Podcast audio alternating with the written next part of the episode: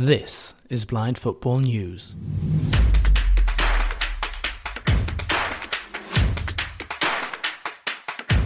Hello, hello, and welcome to Blind Football News. Today, November the 14th, 2023. So, yesterday evening, well, yesterday in general, a whole lot of happened. That's right. Not a lot going on. Men's elite football is still on standstill because of the continental qualifiers that will be happening this week. So we've got the round nine of 10 in the European continental qualifiers in the UEFA Euro 2024 qualifiers going through Saturday, uh, from Thursday through Saturday. And then the 10th round will be played on Sunday and Monday with a couple of friendlies on Tuesday. But therefore, there's not so much happening in the world of elite level football, at least not in Europe. Um, but talking about the European qualifiers, there is actually a really curious situation going on that's involving the game between Bulgaria and Hungary. So, in case you're not up to date with Bulgarian football or the Bulgarian national football team, uh, there have been massive, massive, massive protests going on with the Bulgarian national team. And their coach was actually sa- sacked after an awful low point in the well on on pitch performances. They're currently sitting last in Group G, and that actually included a 2 0 home loss to Minnos, Lithuania. So it's really, really going a battle in Bulgaria. And then there were recently nationwide protests in games of all levels at the 18th minute to kind of criticize 18 years of leadership of the BFS, which is the Bulgarian Football Association. And reacting to this, the Bulgarian, the BFS said that the game, as a measure, will be played without fans. They had also gotten a recommendation in that direction by UEFA.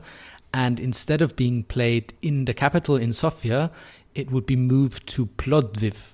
But uh, the interesting thing about that is uh, the stadium of Plovdiv is actually not done yet and they announced it recently. And the mayor of Plovdiv said that they'd need at least three weeks of heavy construction, and it's just not possible. And then there were rumors that the game would be moved to Kazali, and the mayor of that town said, "Yeah, yeah, yeah, it's definitely sure. Ninety-nine percent we're going to play the game here." But it turns out that wasn't the case. After all, everything just went full 180 degrees. And this morning it was actually confirmed that the game will be played in Sofia after all, but behind closed doors. So they're locking out their own fans, which is a curiosity, something I haven't seen uh, in ages. I actually don't remember seeing ever. That they said, well, we fear protests against ourselves, so therefore, yeah, we're to play the game without fans. So, curious situation. And talking about freezing someone out, the biggest thing going on with European top clubs is really an actual non story. It's that Robert Lewandowski ignored 16 year old teammate Lamine Yamal. So, yeah, there was a situation in the game on the weekend where Yamal took a shot from a close angle. The keeper saved it, parried it out for a corner, and he could have cut back instead of shooting at goal because Lewandowski was stood close to the penalty spot. And after that, Yamal kind of sees his error, comes to shake hands with Lewandowski, but Lewandowski ignores him. Yeah, amazing things happening. so that's kind of the content of it. Uh, Lewandowski was actually af- afterwards asked about it, and he said, "Look, it was just by accident. There's really nothing to comment on. Sometimes during games, I also shout at teammates. That's absolutely normal." So, kind of, I guess, wrapping up the point of this whole thing is it just shows you how much is really going on if this is the level of stories well that we have to kind of dig up to report anything interesting in the world of football. And interesting in that in that story, at least, is a real, real stretch. Um, however, uh, leaving Europe, there was actually some interesting stuff going on last night. Namely, uh, in the MLS, the Major League Soccer, the last game of the round of 16 was played. So, in case you're not familiar with the US uh, Soccer League, the system is similar to all the other US s- sports where you have two conferences, an Eastern and a Western Conference. They play the games among each other, and instead of having a league championship like basically all Europe's all European football leagues have, with a few exceptions. Uh, they have these two conferences that are played like leagues, and at the end of the so-called regular season, the top eight teams of this league qualify. Well, technically, the top seven qualify, and eighth plays a game against ninth, the so-called wildcard game, to qualify for a tournament bracket, which is then the championship. So the real champion, the league champion, is actually crowned not by league position, but after a whole playoff series. And also, uh, not necessarily, well, usual, or pretty unusual for football, at least uh, unheard of in European football. The playoff games aren't played in uh, knockout ties with uh, maybe return legs or something, but it's played at least the first round in a best of three system. So the first team to win two games advances to the next round. Um, yesterday saw the final game. So this was between Columbus Crew and Atlanta United. Uh, both teams had won a game before. So the final game to determine who would qualify for the round of eight for the quarterfinal, which in our terms would be a quarterfinal, but technically it's actually called the conference semifinal. So to determine who would get the last spot in that, uh, it was Columbus Crew hosting Atlanta United. And the hosts would go on to a flying start in the ninth minute when Nagbe would score from just outside the box with his left foot, a low shot to the left corner. Keeper Brad Guzan, who some of you might know, who spent five years in the Premier League with Hull and Aston Villa, um, yeah, couldn't get there. A ball that you could save, but it would be a spectacular save, but something where you wouldn't put any blame on the keeper either way. However, the real highlight of the game came in the 17th minute. It was the second goal, and my God, what a goal that was by Malte Amundsen, the Danish uh, player from Columbus Crew. So he gets the ball in a central position about 30 meters from goal, just in front of the center of goal, 30 meters out. Takes the ball into stride, just puts it on his left foot, takes two or three steps, and then whacks it with his left foot right into the right top corner, top bin. The ball spins away from the keeper and drops perfectly right under the crossbar. It was a real, real wonder goal past Brad Guzan that is absolutely yeah, phenomenal. And we'll have a listen to what the commentators on the MLS YouTube channel had to say about that goal. Here's Amundsen.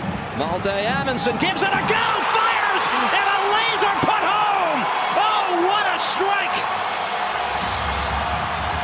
And the Crew's Great Dane makes it 2 0.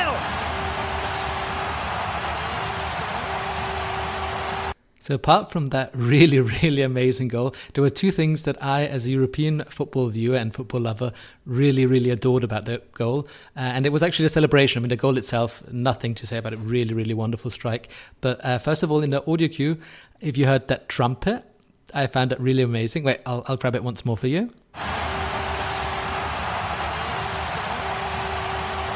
I don't know. I just think it really adds something. And the other thing that I haven't seen yet in Europe uh, is that actually during the goal celebration, so the game was played at night. It was pretty late, something like eight in the evening, as you would expect for a day, a game played during a weekday.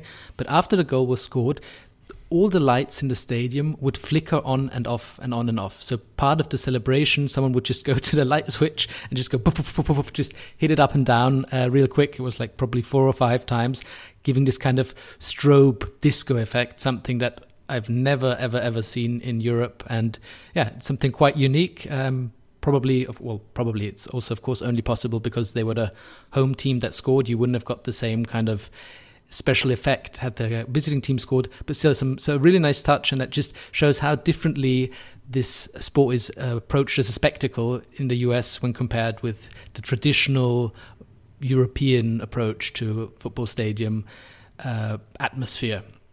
Anyway, so 2 0 up after 17 minutes. It was an amazing goal. And then things would even get would get even worse for Atlanta United. After 33 minutes, they'd be 3 0 down. They did manage to pull one back before halftime, but then when play restarted in the 47th minute for one uh, counter attack down the left half space, the number 10 kept on going and going and then puts a left footed shot inside the left post. So, yeah, kind of done and dusted after less than 50 minutes. I mean, in the further process of the game, both sides would end up hitting the woodwork, but that would kind of be it. Uh, the they would uh, Atlanta would pull a goal back at the end, but right at the death, 4 2 didn't make a difference because they would have had to at least draw the game to go to extra time. And yeah, scoring two goals in at a time, that just didn't seem likely. So that leaves us with the conference semifinals. And just to, well, just for perfectionism's sake, uh, those will be Orlando City against Columbus Crew, who went through yesterday, and FC Cincinnati against Philadelphia Union in the Eastern Conference. And in the Western Conference, it's Houston Dynamo against Sporting Kansas and the Seattle Sounders against LAFC. And now I looked at LAFC and they have quite some interesting players on their roster. Uh, first of all, their captain is Carlos Vela, who spent some time playing for Arsenal, left footed magician known for his dinks over keepers, just lobbing keepers uh, really effectively and spent also some time playing for Real Sociedad. But the real name that stood out for me is none other than Italian World Cup champion Giorgio Chiellini, who was also famously bitten by Uruguay's Luis Suarez during a game that caused a huge media outcry. Um, he played a lot of games for Juventus, won yeah, a World Cup, as I said, he didn't end up winning Champions League, and he's still going strong at 39 years of age and will be playing in the semi-final, well, conference semi-final in the ne- uh, next week. So the games will be taking place in the week of the 24th. And staying in the US, uh, not it's not quite elite level, but the USL Championship game was played yesterday. So the title decider in the USL Championship. And uh, what the USL is, it's pretty complicated. I had a look at it. So uh, there's basically two league bodies in North America. Well, actually, technically, there are even more, but two big ones. And this USL is not related to the MLS. The farm teams, so the second tier teams, used to play in this USL championship, but uh, two years ago, the MLS Next was founded, which is kind of a youth league or a second tier league for the farm teams of MLS teams. So almost all teams left the USL. Ex- exception is Loudoun United, and yeah, to make matters even more complicated, they also used to be a NASL, but they've been on hiatus since 2018. So yeah, it's um, highly complicated anyway. You can see it's like a second tier of US professional football that is not related to the MLS. And there we had the final yesterday between Charleston Battery and Phoenix Rising. Uh, Battery would go ahead. However, Phoenix Rising would go to equalize in the 19th minute and then uh, go on to clinch the title 2 3 on penalties. Um, yeah, and other than that, um, not a lot happened yesterday. I mean, there are some things going on today. We have the U17, so the Under 17 World Cup in Indonesia, where the second round of group games will be played. Um, well, actually, they will probably already have taken place by the time you're going to listen to this because uh, the Indonesian time zone, uh, they were played at between 9 a.m. and 11 a.m. CET. And there's also the first round of the FA Cup in England, where the replays are taking place. So if you don't know about the FA Cup, in the earlier rounds of the FA Cup, the the rule is that if the first game it's it's a one shot knockout round, but if the first game is a draw, then there's a replay in the other team's stadium and some games are taking place there today. Other than that, we have the Women's Champions League starting today with groups uh, A and B going into action. And it's a real exciting season ahead because last season was the most viewed Women's Champions League season ever, both in terms of how many people actually tuned into broadcasts, but also in person, how many people attended the games in stadiums. And it's a real, real cool and great development that's going on in recent years.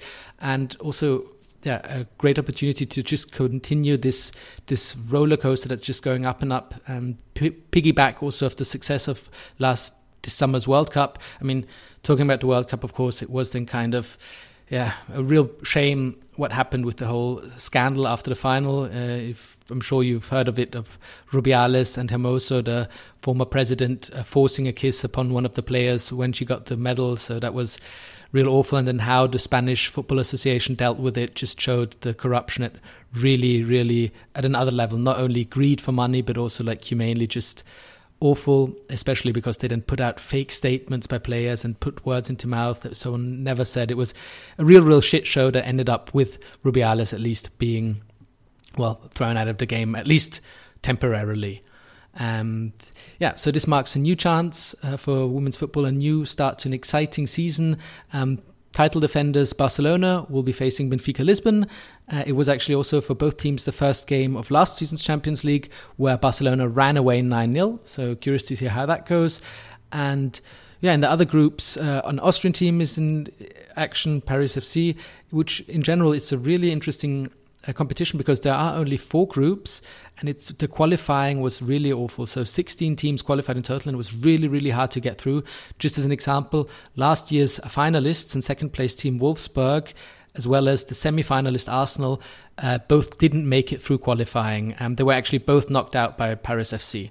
And if you want to follow the games, they'll be on the YouTube channel DAZN or the Zone, uh, just the Zone Women's Football. They'll be showing all games, but unfortunately, there won't be any audio description. All right, that's all for today. Um, so tomorrow we'll hopefully have something exciting to go over from Women's Champions League, or who knows, maybe there'll be the goal of the century scored at the Under 17 World Cup. No matter what happens, I'll have you covered. So take care, and until next time, goodbye.